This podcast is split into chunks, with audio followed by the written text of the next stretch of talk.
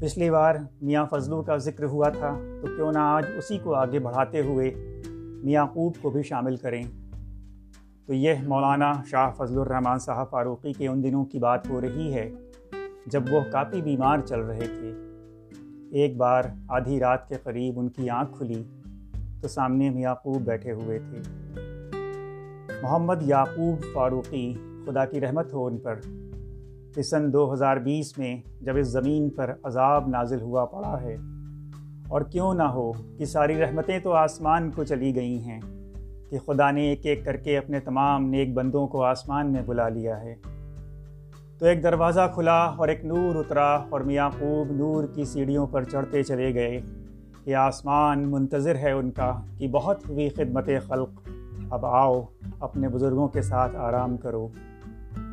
اب وہ وہاں آرام فرما رہے ہوں گے یا وہاں بھی اپنے بزرگوں کی خدمت میں لگے ہوں گے، یہ تو نہیں پتہ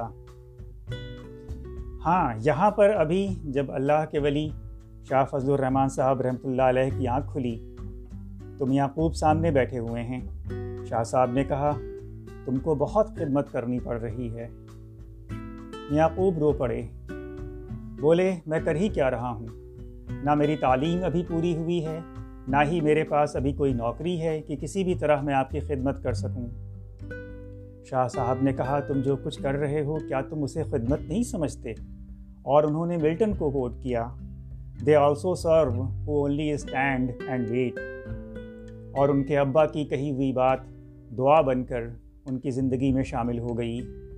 خدمت چونکہ خدا کے لیے کی گئی، دنیا نے اس لیے اسے نہیں جانا۔ وہی جان سکے جن کے لیے وہ کھڑے ہوئے۔ جسم سے، جان سے، مال سے آخری سانس تک لگے رہے۔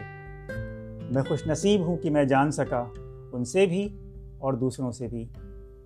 میں نے کہا، مجھے بھی اپنے ساتھ لے لیجیے۔ میں بھی آپ کے ساتھ کام کروں گا، جتنا بھی کر سکوں۔ بڑی مشکل سے مانے۔ بولے کہ ٹھیک ہے، کبھی گورکھپور آ جاؤ۔ تب تم کو سارا کام سمجھا دوں گا۔ تم کو جو دل کرے کرنا۔ مگر وہ ہو نہ سکا۔ انہوں نے زمین سے آسمان کا راستہ طے کر لیا، مگر میں ایک نیک کام کے لیے لکھنؤ سے گورکھپور کا ذرا سا فاصلہ نہ طے کر سکا۔ کیسے کر سکتا تھا؟ میں نے سوچ بھی کیسے لیا کہ خدا کے نیک بندوں کے کام میں میں ان کے ساتھ بھی کھڑا ہو سکتا ہوں۔ میری ایسی حیثیت کہاں؟